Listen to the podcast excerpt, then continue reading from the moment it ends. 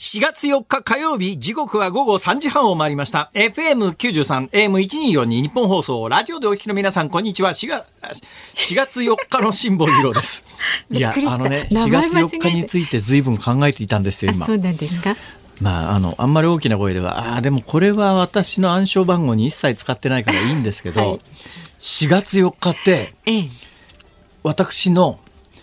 裏結婚記念日なんです。裏って何ですか。いや、まあ本当の結婚記念日と言うべきですかね。入籍日なんです。あ、だから公に公言している結婚記念日というのは、つまりお家で お祝いをしなきゃいけない、毎年その日を忘れるとえらい目に遭うから手帳に書いてるのは別の日付なんですけれどもでも本当は4月4日に入籍してるんです。忘れもしない4月4日仏滅。あら、仏滅4月4日の仏滅みたいな、なんかいかにも全部の縁起が悪そうな日に入籍に行ったもんだからやね。そうなんですか。こんなことになっちゃったんですよ。なんか随分なんかこうね、頭をそれが大半を占めてたんでしょうけど。そうですね、増山さんの怒鳴りを待たずに喋り出してごめんなさい。そうですね。こんにちは、辛坊治郎です。パソコン、スマートフォンを使ってラジコでお聞きの皆さん、そしてポッドキャストでお聞きの皆さん、こんにちは。日本放送の増山さやかです。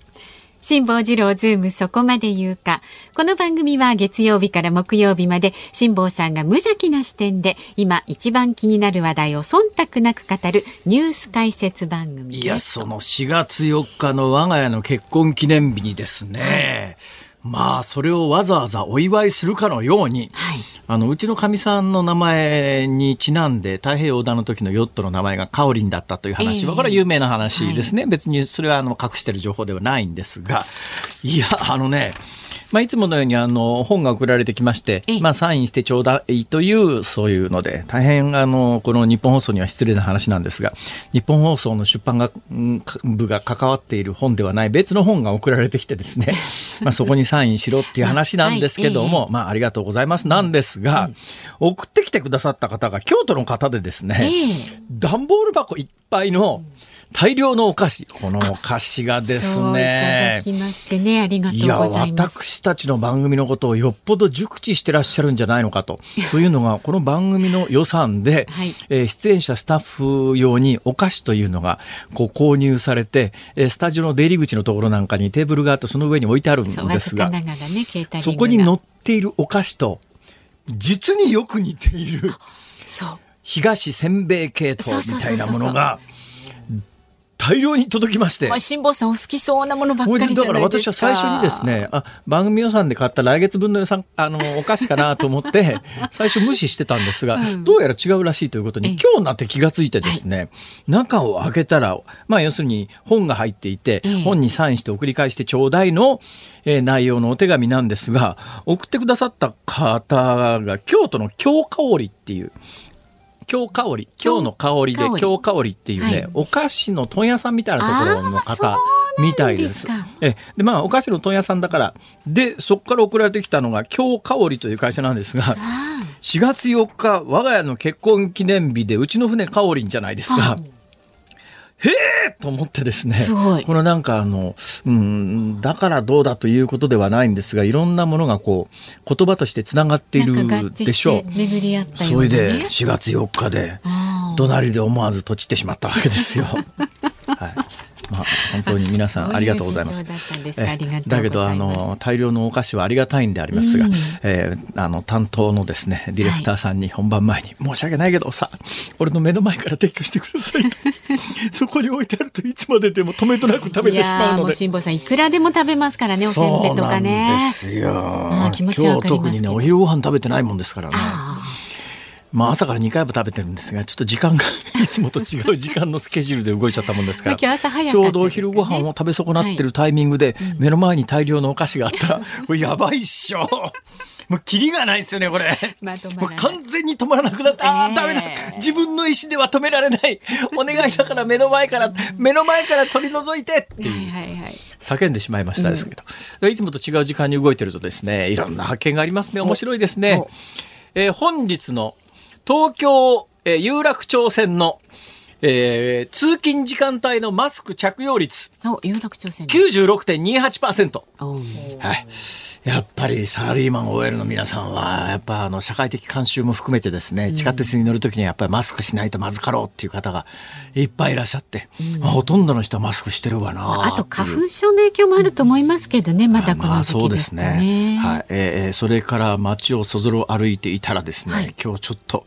驚きの光景に出くわしたんでございますよ。なんでございましょう。光景というより、耳で聞いた話なんですけども、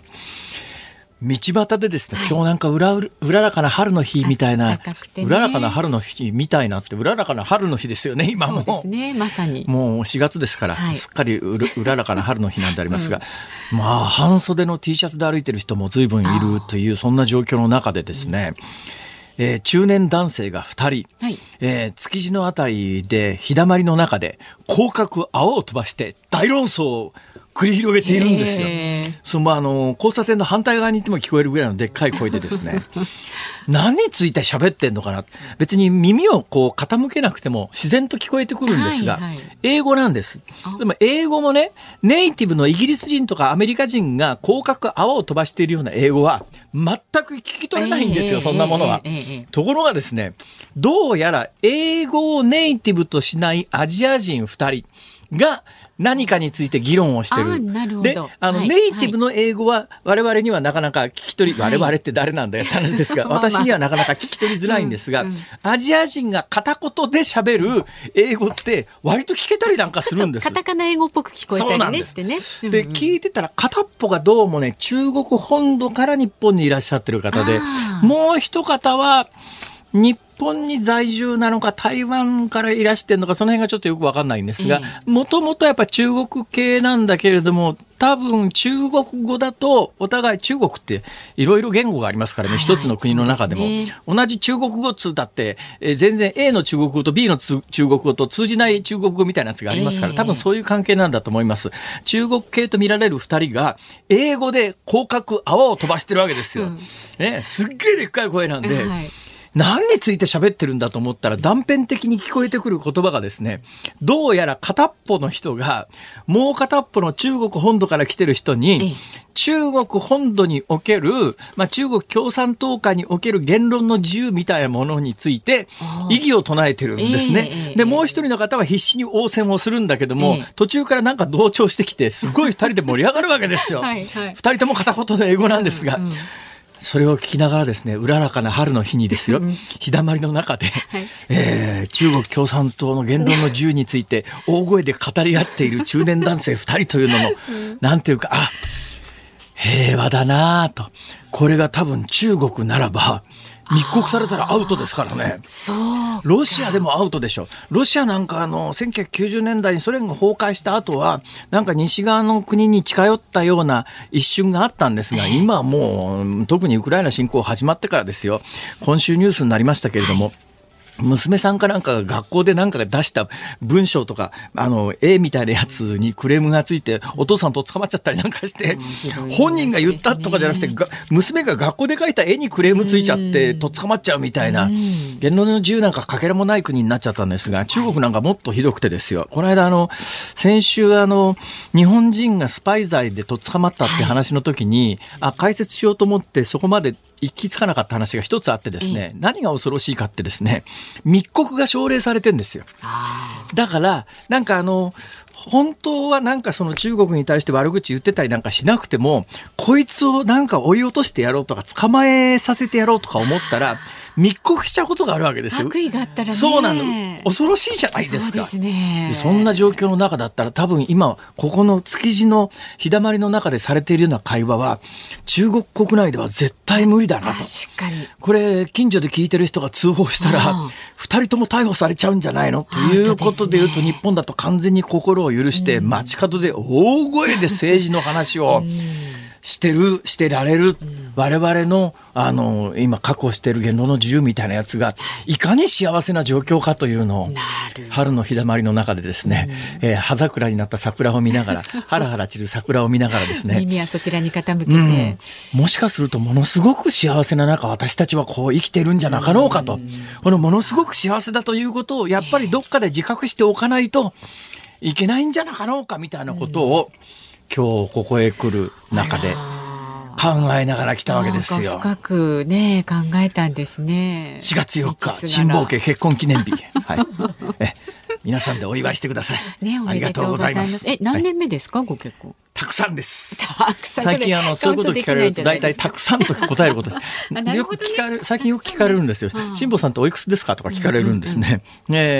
たくさんです。いいですね、それね。たくさんです。私もそれ使います。いやいや、増山さんはまだそんなにたくさんじゃないんじゃないかと思いますよ。ですけど。はい。増山さんは日の絵馬だから実年齢はたくさんかもしれませんが、そこそこね、たくさんですよ。見かけはそんなにたくさんではないと思います。私は見かけも含めてたくさんになろうと思ってですね。どうしたんですか。今これラジオを聞きの皆さんわからないと思いますが、最近もう一つツッコミ入れられるのは、辛坊さん髪の毛茶色くしてませんかとか言われるんですよ。それ思ってまして。違うんです。これはですね。私の行きつけの散髪屋さんに行ってですね、はい、ちょっと私、ね、年相応に総白髪、シルバーヘア銀髪にしようと思ってるんですって言って相談したんですよ、はい、そしたらはいわかりました、ただね1回じゃ無理ですから、はい、何回かでやりましょうって言って、今これ3ヶ月目かなんかに突入していて、過程なんです。わざわざなんかね白いのを塗った上に茶色流してるみたいな、すっごい手間かけてるんですよ。これそうなんだ。私自慢じゃありませんが頭めちゃめちゃ金かかってんですよ。そうなんだ。晩飯はね道端に生えてるものをねちぎってきて食べてたりしますよ、そら。頭にはお金かけてる。頭実はですね、最初に白のベースを入れてから上に茶色を入れてるんです。なんかそうじゃないと抜いてるなんかよくわかんない。全部お任せしてるからわかんないんですけど、だからかなり茶色くて明るくなってるじゃないですか。多分半年待たずにですね、完全なシルバー。それを目指してたんですか。はい。いやびっくり。どうしてですか。もう最近ほら杖ついて歩いてたりなんかして、できるだけ高齢者前として生きていこうと。だからできるだけ電車に乗ったら、優先座席には座ると。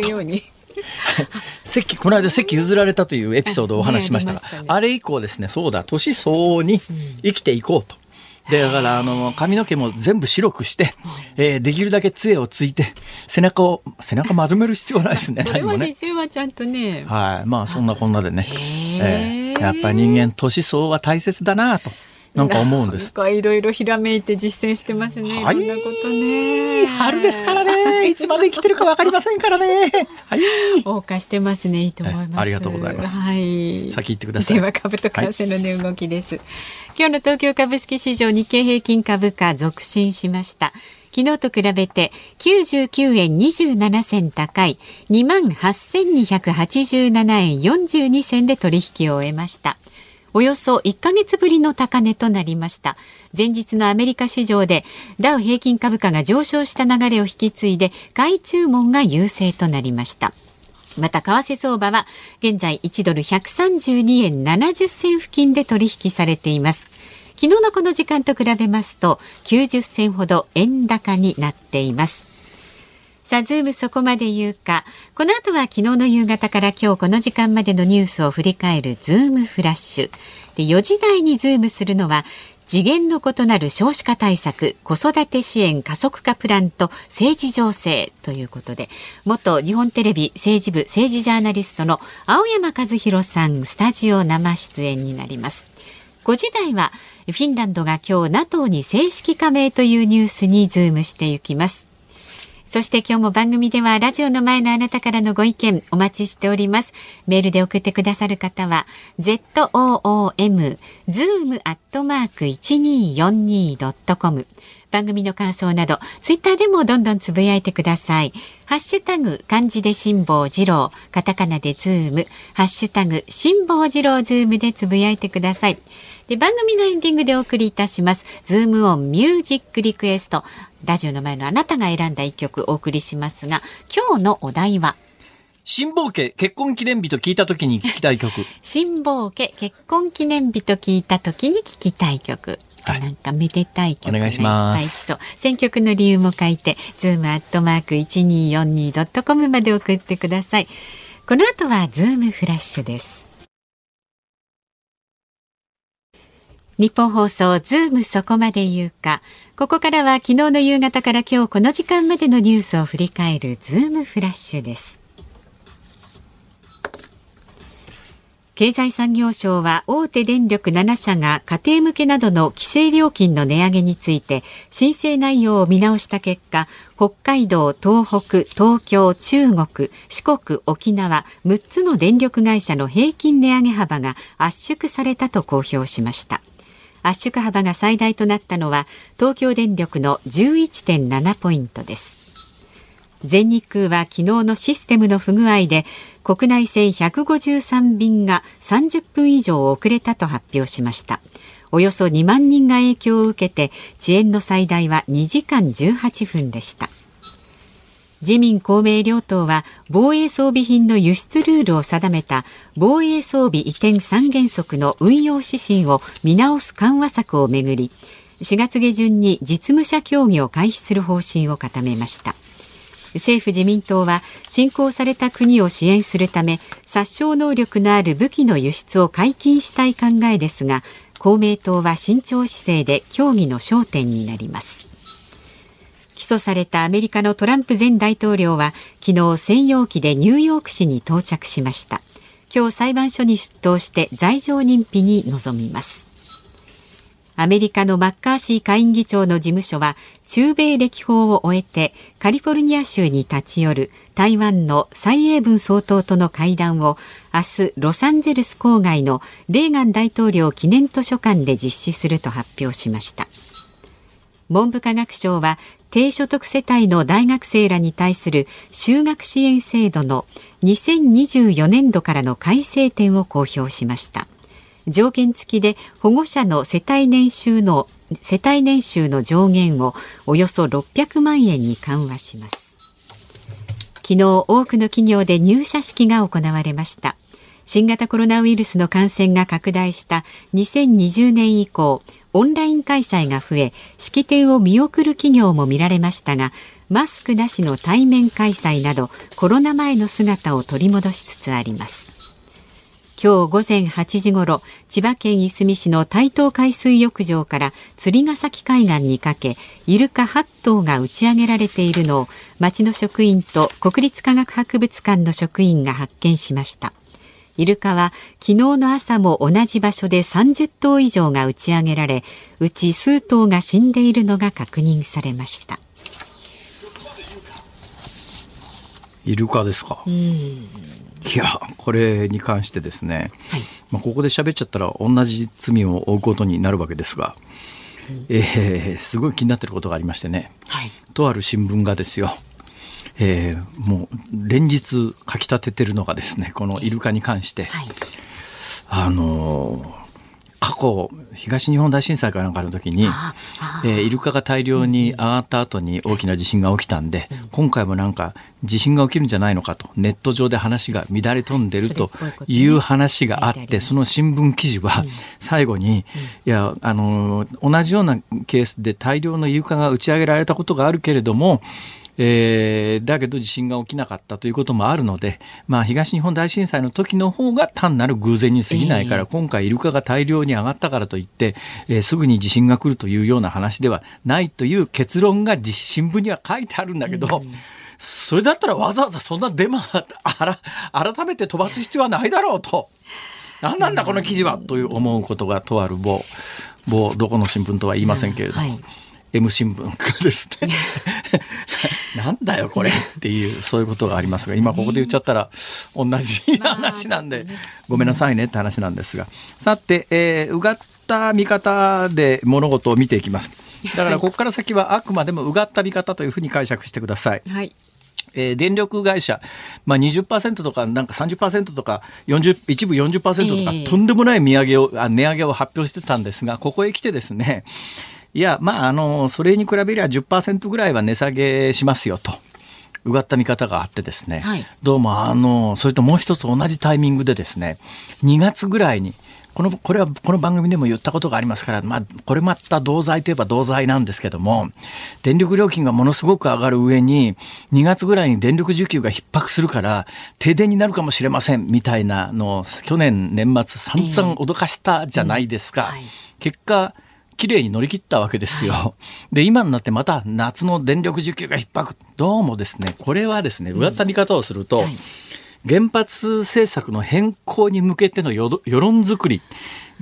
だったんじゃないのかっていう感じが私は相当色濃くしてますね。かなり意図的に行われたんでないのかという感触を持ってます。もともとそんなに上げる必要なかったし、電力需給もそんなに厳しくなかったんじゃないのっていう話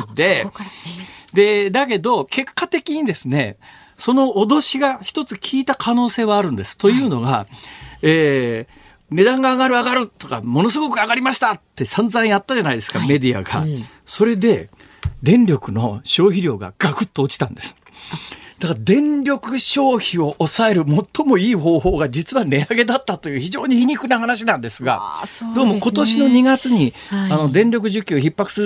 るぞって言ってたのが乗り切れたのは大きく2つあると。1つは電力料金が異常に上がっちゃったもんだから家計を守らなきゃいけないんで、みんなが電力の使用量を抑えたっていうのと、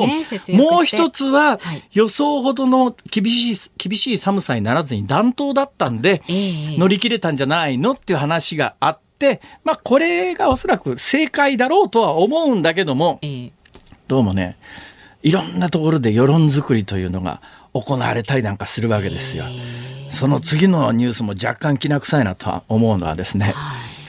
この間ウクライナに岸田さん行きましたよね、であの時渡したのがしゃもじかよって言って結構ニュースになりましたよねこれもちょっと伏線っぽい匂いがするのはですね、実はしゃもじだけ渡したわけじゃなくて、今回ウクライナにはですねヘルメットと、防弾チョッキを提供してるわけですよ、だけど日本の過去の海外に対する、武器は基本的に輸出ダメだよねっていう大きな原則からすると、防弾チョッキとヘルメットっていうのも結構スレスレラインで結構議論があったんですが、ただしゃもじがクローズアップされて、でやっぱり自民党の右派の人たちの中では、自民党の右派だけじゃありません、野党の中でもやっぱり同じような主張をする人たちもいますし、私はそれについてはそんなにディスアグリーではないっていうか、それはそうだろうなと思うのは、世界中がやっぱりウクライナが欲しいと思ってるのは武器なのに、日本はしゃもじかよって話になるわけですよウクライナにやっぱりなんかどうしても向こうが戦車必要だとかって言ってる時に、全くそういうものを輸出できないと提供できない国でいいのかっていう、一つ世論作りにしゃもじって位置づけられたんではないのかっていう、そういううがった見方をしていくと、実は一つ一つのニュースの裏がなんか面白いって言っちゃなんですけど、あれですね、だからそこまで物事をね深読みする必要はないんだけれども、もしかすると我々は知らず知らずのうちに世論誘導の片棒を担がされてんじゃねえのかっていう、後から振り返って気がすることが結構あるんです。さてその次のニュースで、トランプ前大統領ニューヨークに到着しました。これがねニューヨークどんな法律に触れたかというとですね、ポルノ女優と関係があって、そのポルノ女優の口を封じるために日本円にして2000万円弱を渡したと、で単に自分のポケットから出しただけならみっともない話だけども、それだけの話なんだけど、これなんで罪になっちゃったかというと、弁護士通じて渡したんですよ。で弁護士通じて2000万円元ポルノ女優に渡したんだけど、それを事務所の予算で弁護士費用として計上してるのね。それはね、いやそれ口封じの元ポルノ女優に渡した金が弁護士名目で渡ってたら、それは違法だろうっていうことになって、前代未聞の訴追劇になったんですが、ところがトランプ大統領って通常なら単なる恥なんだけど、ここが逆手にとってですね、支持者にしてみりゃそんなことで元大統領を罪に落とすのは陰謀だって話になって、それ信じ込んじゃう人がいるんですよ。でそれ信じ込んじゃう人もいるという文脈で言うと、先ほどから私がここで申し上げてるのも陰謀論すれすれかなっていう、陰謀論そのものではないですがすれすれかなとも思いますので、その辺は差し引きながらお聞きください。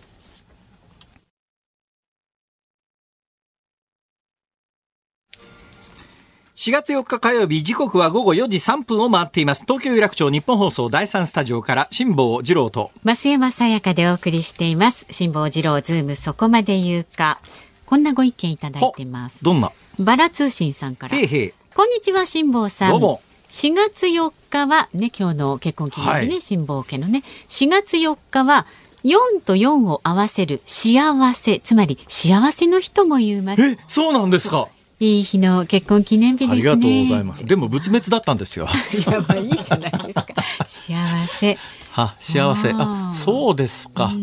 なんかね、ずっとでもね、4月4日の仏滅っていうのは私のキーワードになっててですね、はい、わざわざそんな日に入籍に行かなくてもと、そこしかね、行くタイミングがなかったんですよ。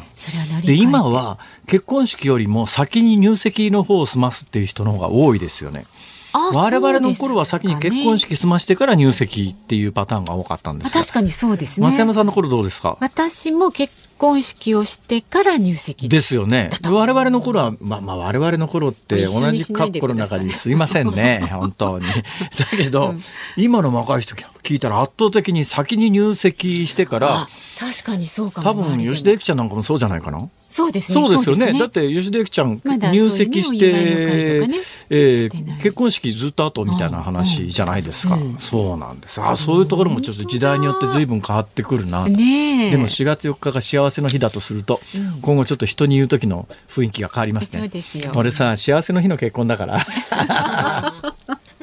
どんな自慢だよそれ。本当ですね。はい、まあでも本当にお幸せでね、辛抱家良かったと思っております。恐縮。幸せかどこなんか分かんないじゃないですか。幸せそうじゃないですか、辛抱さんも。そうですね。まあ比較的穏やかに暮らしております。これは奥様のご尽力のおかげでございますよ。なんかお家に帰るとボロカス言われるんですけどね。はい、まあ受け止めてくださいそれは。はい。ということで、まだまだあなたからのご意見お待ちしております。メールは ZOOM@。 だってこの間なんかね、ドアを開けたらですね、呼ばれて飛び出てじゃじゃじゃじゃーんって私帰ることになってるんですよ。呼ばれて飛び出てじゃじゃじゃじゃーんって言ってドアを開けたら、中からうちのかみさんが呼んでないって言って玄関バシャって閉めるんです鍵までガチャってかけたりなんかして、ちょっと待ってくれ、おいちょっと待ってくれ、せっかく帰ってきたのにいきなり鍵かけてどうすんだよ締め出しかい俺はっていう。旗で見てるとそのやり取りをお二人が玄関でやられてるところを想像すると、いやまあ幸せねって思いますよ。そうですか。それはね、いや誰も観客いないんですよ。いないけどね、観客いりゃコントになるかもしれませんけど観客なしですからねなかなかいいじゃないですか。そうですか。ありがとうございます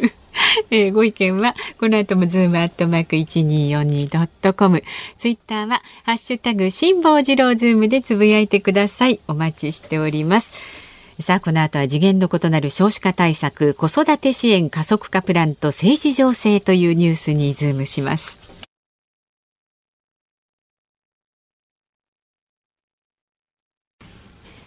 日本放送ズームそこまで言うか。この時間取り上げる話題はこちらです。次元の異なる少子化対策、子育て支援加速化プランと政治情勢。政府は先月31日、少子化対策の試案を公表しました。試案では、育児休業の給付や保育士の配置基準など、現行からの引き上げや改善を図る具体的な数値が示されていました。子育て世代ら当事者の期待は大きいものの、一部では懸念の声も上がっています。さあ今日は元日本テレビ政治部政治ジャーナリストの青山和弘さんにお話を伺います。ご苦労様です。よろしくお願いします。忙しい中すいません。いえ、とんでもないです。ありがとうございます。どうなんですか、岸田政権、最近支持率も割と低値とは言いながら安定してきてて、もしかすると上がってきましたね、少しずつ。数ポイント上がってる感じで、はい、どうなんですか、結構自信を深めてる感じですか。もうなんかすっかり調子が上がってきちゃってですね。まだね、今辛坊さんもおっしゃったようにそんなに高いってわけじゃないんですけれども、不支持よりもちょっと支持が上回ったりする調査も出てきて、やっぱりウクライナも行けたし、予算も無事通ったしってことで、かなりまたさらにこう勢いが増して陽気になってますね、岸田さん。そうなってくると大体うん、じゃあ勢いに乗って解散かみたいな声が常に出るじゃないですか。そうですね、本当はどうなんですか。4月にこの4月23日の統一地方選の後半戦に合わせて選挙をやるっていうのは、やはりまあ検討の訴状には上がってはいたんですね。ほうほう。ただやっぱりそのいろんなハードルがある。それはやっぱり統一地方選挙と一緒なのを公明党が嫌がるとか、あとやっぱりサミットの直前にそこまでリスク取るのかというのもあって、はい、まあ、今回はまあ見送ったわけですね。ただやっぱり基本線としてやはり岸田さんは菅さんみたいになりたくないっていうのが最大のプライオリティなんです。私ね、菅さんはよく分かんないんですよ。というのは、菅さんが政権にいた間の半年ぐらい日本にいなかったもんですから、はい、あ、そうか、ちょっと事情がありましてですねそれで何が起きてるかよく分からなくて、帰ってきたらですね、あれやめちゃうのあれどうして何が起きたのってそんな感じだったんですが、菅さん何が起きたんですか。まあまあ簡単に言うと、コロナを経てる間に支持率がどんどん下がっていって、でまあ総選挙のタイミングが迫ってきちゃったんですよ。いわゆる解散総選挙をしなきゃいけない任期がですね、衆議院の、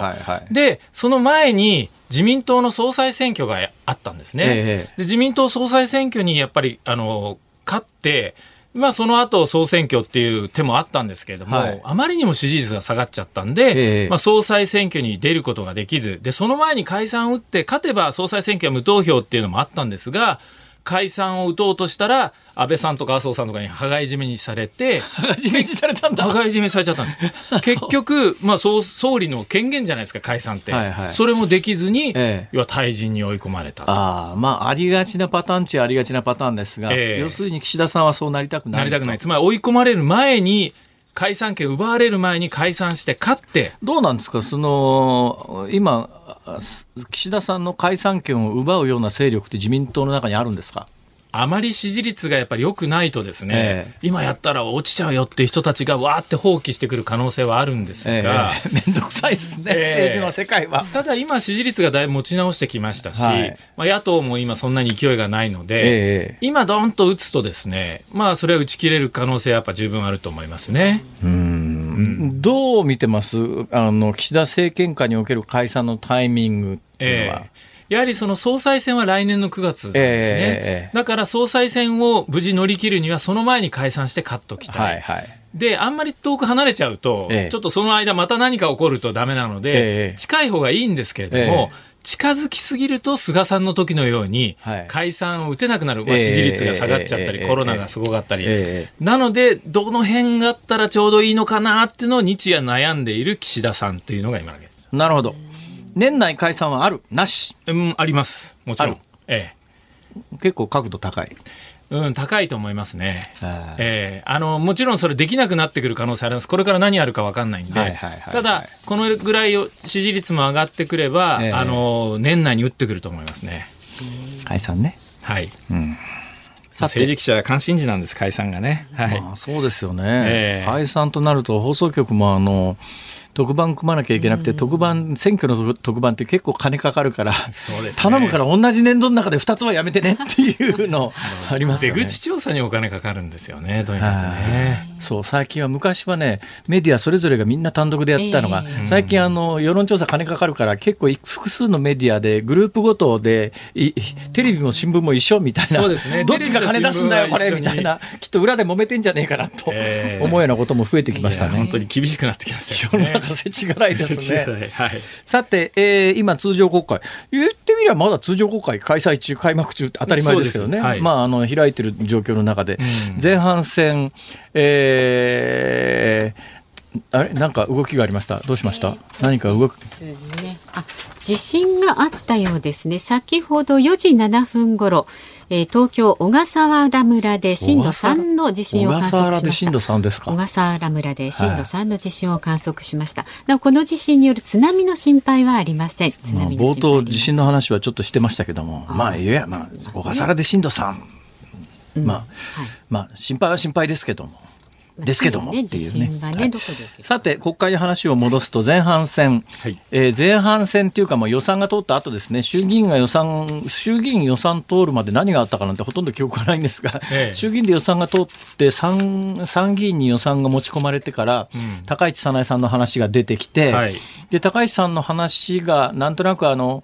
市さん踏みとどまってったかなって言ってたら追及してた方の人が火だるまになってみたいな、ね、よく分かんないことになってますね今国会は。本当に一味毛量の世界というかこうむちゃくちゃですねこれね。どういう何が起きたんですか。いやまあまた小西さんが余計なことをね立憲民主党の小西が憲法審査会について言っちゃってであれだけ放送局に圧力かけちゃいけないって人がなんか妙に圧力をかけたみたいになっていて言ってることとやってること違うじゃねえかみたいな非常に説得力を失っちゃいましたよね立憲民主党もね。まあそうですね、はい、その印象は確かにありますよね、だからまあ高市早苗さんの文書捏造だってだけど文書は捏造じゃなくて本物だそしたらまあ中身が捏造だみたいな話になって そうですね、そこから先はもうほぼほぼ水かけ論状態になったんですが、追及していた元総務官僚で放送行政に関わっていた小西さんという人が立憲民主の方ですか、はい、この方が追及してって、要するに高市総務大臣の時に放送局に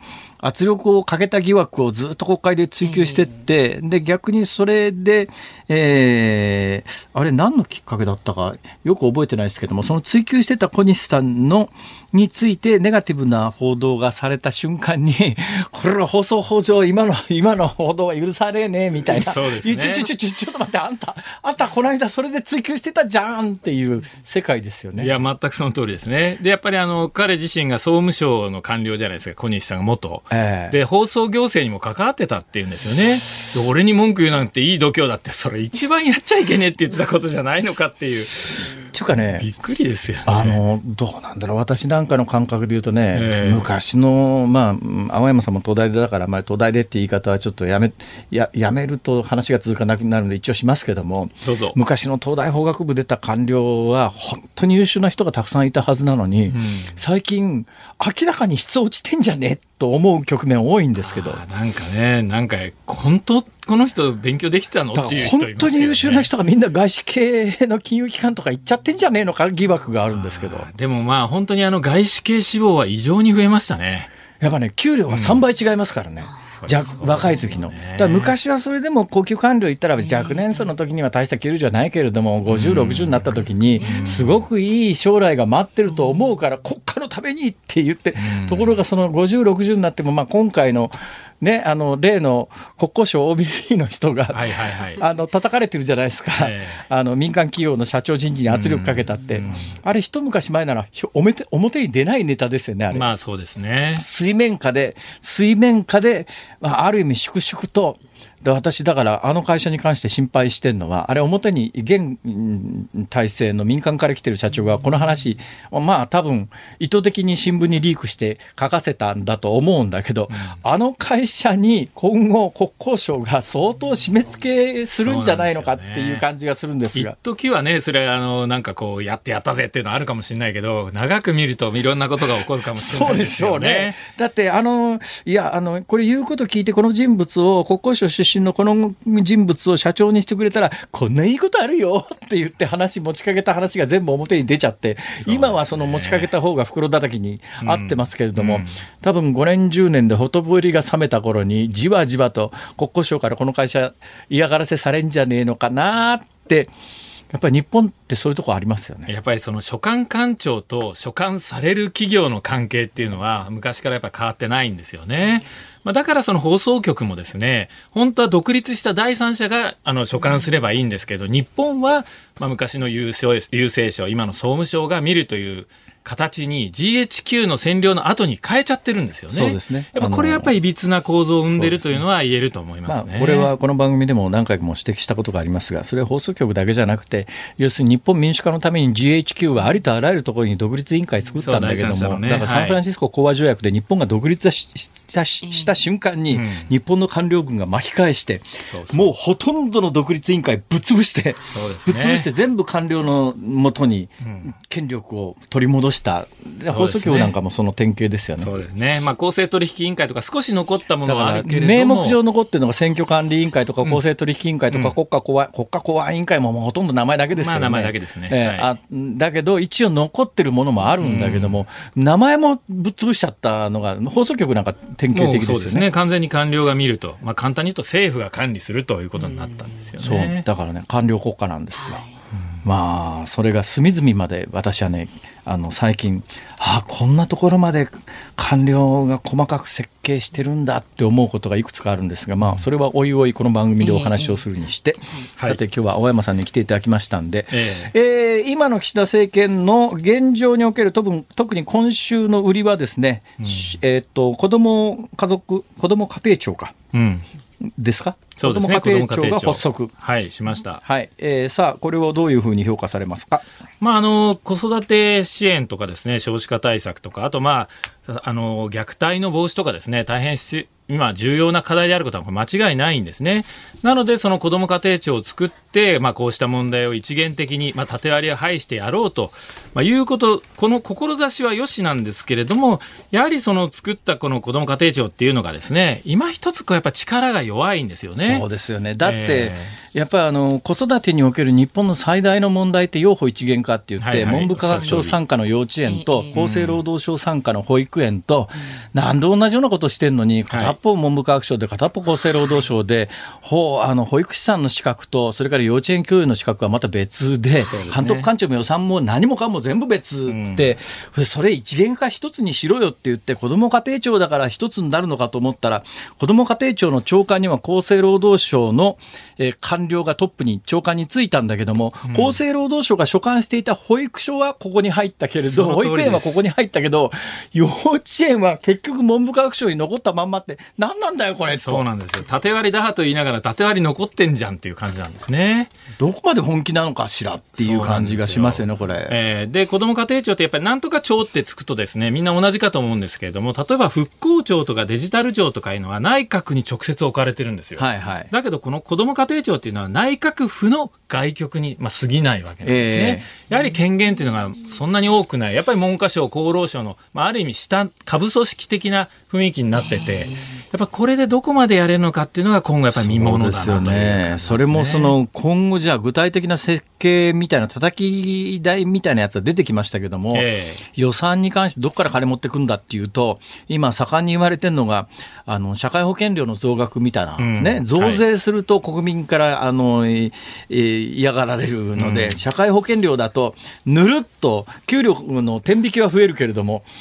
消費税上げるときみたいに全国民的な反対運動が起きないんで、上げやすいんで、なんとなく上がってるっていう、ね、実は子育てしている当事者が一番ダメージ食らうのがこの社会保険料の増額で。そうなんですよ。いいんですかこんな方向で。いやいや、なのでね、じゃあいくらぐらいやるのかっていうのがまず一つの問題になるんですね。で、これやっぱりね、私が問題だと思うのは、この子育て支援と少子化対策って同じように言われてパッケージで出てきましたけど、やっぱ違うと思うんですね。つまり子育て支援、例えば児童手当を積みます。で、高卒までとか言うと、私の子供なんか小学生ですけども、うちも子育て支援で増えるじゃないですか。でも、うちにいくらお金が降りても、もう一人じゃあ作ろうかっていうふうにやっぱりもうならないと思うんですね。つまりこれは子育て支援にはなるけど、少子化対策にはやっぱならないんですよ。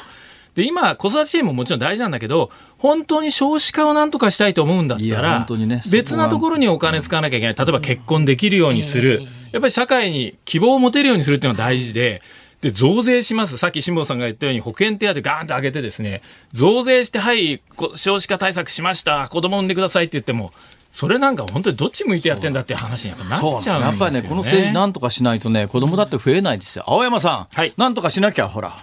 私の話ですか、また。辛坊さん、よろしくお願いします。ありがとうございました。ありがとうございました。お忙しい中、ありがとうございました。青山和弘さんでした。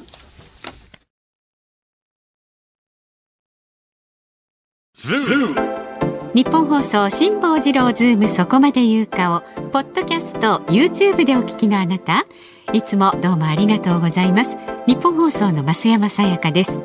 お聞きの内容は配信用に編集したものです。辛坊治郎ズームそこまで言うかはラジオ局日本放送で月曜日から木曜日午後3時半から毎日生放送でお送りしています。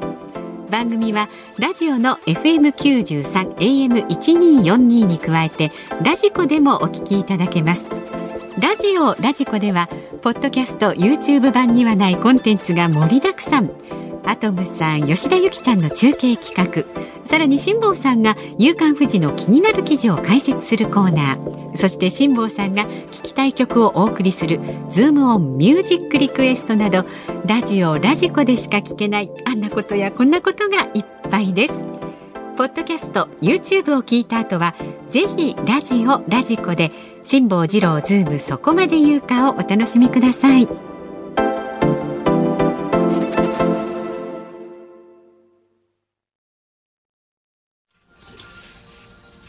4月4日火曜日、時刻は午後5時を回りました。こんにちは、辛坊治郎です。こんにちは、日本放送の増山さやかです。ズームそこまで言うか、この時間はズームをミュージックリクエストご紹介してまいります。皆さんありがとうございます。ありがとうございます。今日のお題は4月4日、今日辛坊家結婚記念日と聞いた時に聞きたい曲。まず千葉市の上り龍さん74歳は、辛坊家の結婚記念日と聞いて聞きたい曲は吉田拓郎さんの結婚しようよです。僕の髪が肩まで伸びてってやつですね。はい、うん、僕の髪がシルバーになってもっていう風にね書いてますが、それから栃木県の梅干し小僧さん63歳男性、ほいほい、スーパーフライ愛を込めて花束を、これはね出だしの歌詞の2人で写真を撮ろうから最後のいつまでもそばにいてまで、ベテランの夫婦にとってはちょっと照れくさい歌詞ですが、多分仲良しの辛坊家にはぴったりでしょう。ああ、ね、仲良しの辛坊家ですよ。それから新宿区41歳シャコパンチさんは、へへ、オフィシャルヒゲダンディズムの150万キロのフィルム、これ結婚式向けの曲ですが、文字通りフィルムにして150万キロにも及ぶ長さにもなる思い出のある辛坊さんの夫婦生活を祝して、まあね、数々のたくさんの思い出フィルムにしたら150万キロ。なんで150万キロなんですかね。まあ、長いってことなんじゃないですか。またざっくりした解説ですね、それ。それから静岡県ラジオネーム小本さん。辛坊さんの家でも4月4日は記念日なんですね。私の家も4月4日は記念日です。偶然にも妻の誕生日です。おめでとうございます。おめでとうございます。ちなみに年齢はそれなりですが、こちらも偶然にも日の絵馬です。おめでとうございます。というわけでリクエストはベタですが、森高千里さん、私がおばさんになってもお願いします。なるほどね。はい、足立区にお住まい42歳のゼック東京さんは、辛坊家結婚記念日の時に聞きたい曲は三木道山のライフタイムリスペクトでお願いします。ほうほう、一生一緒にいてくれやとプロポーズしてから仲良く過ごされてきたんでしょうねと。川崎市中原区新丸子の不動産屋さんですね、長渕剛さん乾杯。結婚式定番ソング来ましたね。そう、はい、杉並区のキスミントさん46歳の女性はですね、ミスターチルドレン365日をリクエストします。毎日奥様と一緒に過ごされているので、これからも末永くお幸せにと。365歩のマーチは水前寺清子だな。そうですね、こちらは365日ですからね。神奈川県川崎市のクータンママさんはですね、竹内まりやさんの本気でオンリーユーはいかがでしょう、ね、大好きな竹内まりやさんの歌の中で結婚式に一番合う歌で、しかもケーキ入刀に使われることが多いようです。辛坊さんにその時の新鮮な気持ちを思い出していただきたい。竹内まりや、ね、リンダとかほら結婚式の定番曲ありますが、はいね、よく歌詞を聞いてみると、おいそれはねえだろみたいなそういうのありますよね。気をつけないとね、ちょっと結婚式にふさわしくない歌詞だったりする場合もね、ありますからね。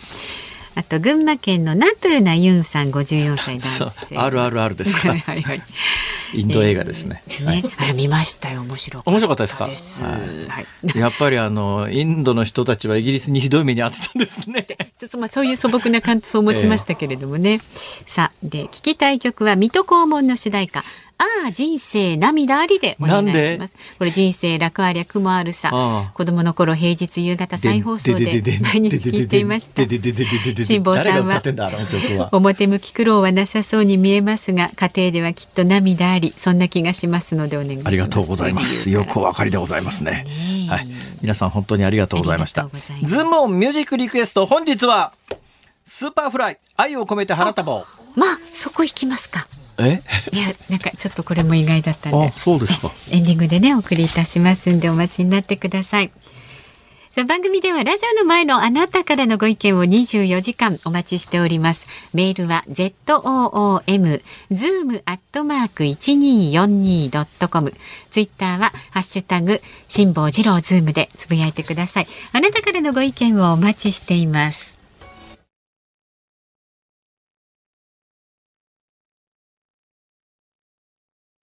日本放送がお送りしていますズームそこまで言うか。今日最後に取り上げるのはこちらです。フィンランドが今日 NATO に正式加盟。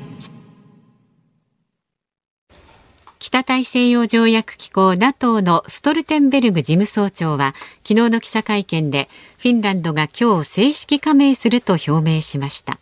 新規加盟は2020年の北マケドニア以来で31カ国目となります。ロシアによるウクライナ侵攻を受け、これまで中立政策を維持してきたフィンランドが対ロシア防衛を担うアメリカ・ヨーロッパ同盟に加わります。いかん。フィンランドが今日 NATO に正式加盟っていうこのリードを聞いた瞬間に、フィンランドがインドのダンスを踊りそうな気がしてNATO じゃない。あ、そうですか。そうですね。はい、インド映画でね、今流行ってますよね、はい、NATO ダンスっていうのが、はいはい、激しいね。 NATO、北大西洋条約機構、はい、ノースアトランティックトリーティーオーガナイゼーション、はい、頭文字を取って北大西洋条約機構、もともとはですね、東西冷戦が始まる頃に第二次大戦が終わった後、第二次大戦の頃にはやっぱり日本、ドイツ、イタリア枢軸国に対抗するために、いや共産圏も、西側も、いや結びついたんですけども、はい、第二次大戦が終わった瞬間にですね、東西冷戦というのが勃発して、やっぱりソ連を中心とする共産主義国の脅威に対抗するために西側が一致で安全保障上の条約を作ろうと、できたのが NATO ですよ、はい、で代表的なところでいうとアメリカですね、それからカナダも入ってるはずですね、ヨーロッパの主要国は大体東ヨーロッパじゃなくて、もともと西ヨーロッパの主要国が大体入ってます。でスカンジナビア半島の皆さんの頭の中にあるヨーロッパの地図で上の方に巨大な のどちんこのようにぶら下がってる大きな半島がありますね。これ大西洋側、西側から順番にノルウェー、スウェーデン、それからロシアと地続きの一番東側がフィンランドという3つの国、これはイメージでこう皆さん頭の中にあると思います。今はもうちょっと南の方にですね、そこから南の方にバルト三国というちっちゃい国が3つあるんですが、ここは旧ソ連の頃にはソ連領だったんで、日本の地理の勉強ではなかなか出てこないんですが、このスカンジナビア半島の3つの面積のでかい国は、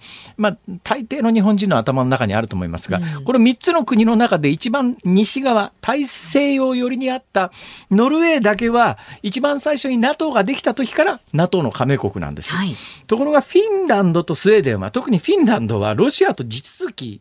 旧ソ連と地続きだったんで、あまりに旧ソ連やロシアを刺激すると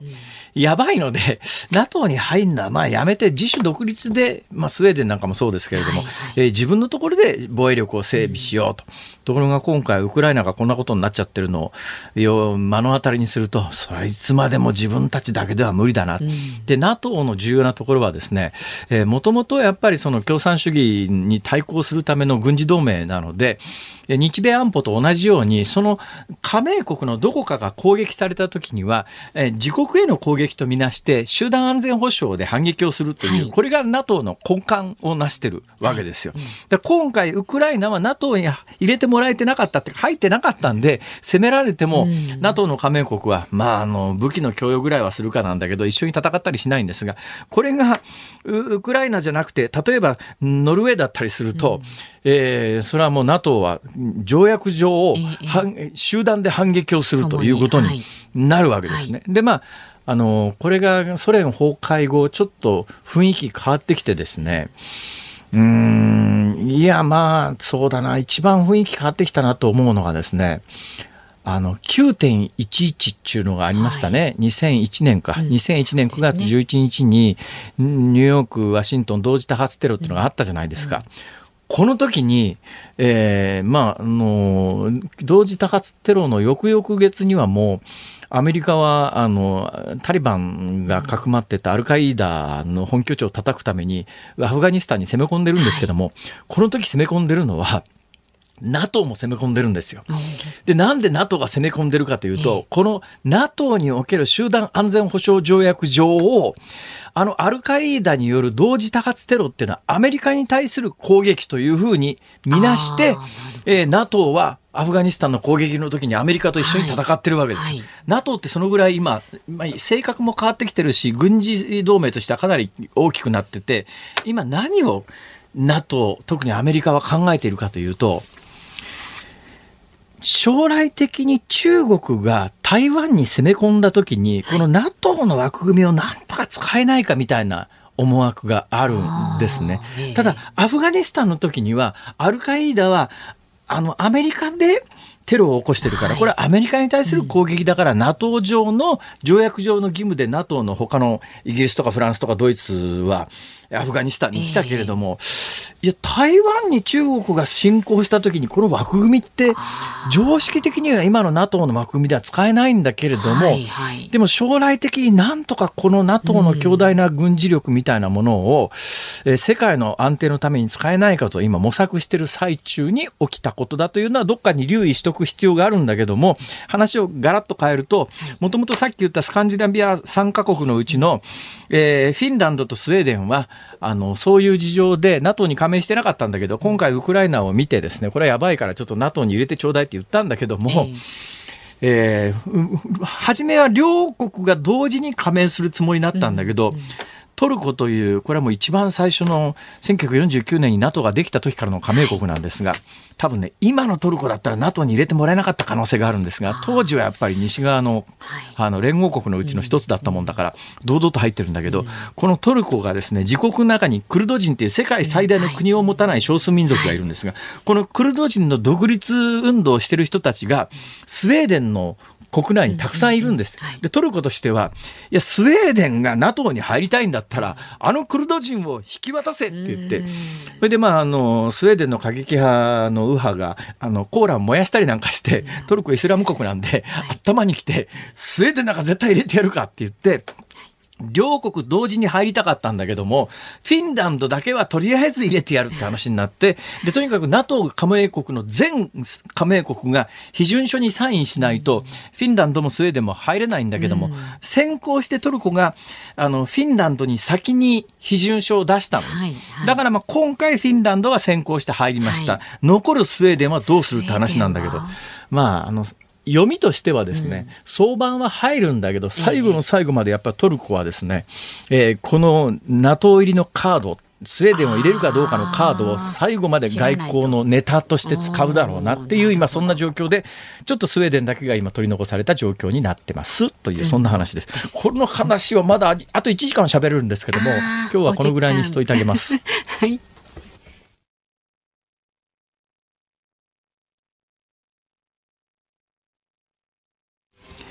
ズームをミュージックリクエストをお送りしているのは、栃木県梅干し小僧さん、埼玉県かよこさん、お二方からのリクエスト、スーパーフライ、愛を込めて花束を、はい、でございました、はい、さあこの後日本放送は日本放送ショーアップナイター横浜スタジアムから DNA 対巨人の1回戦をお送りいたします。解説は真中満さん、実況煙山光則アナウンサーでお送りします。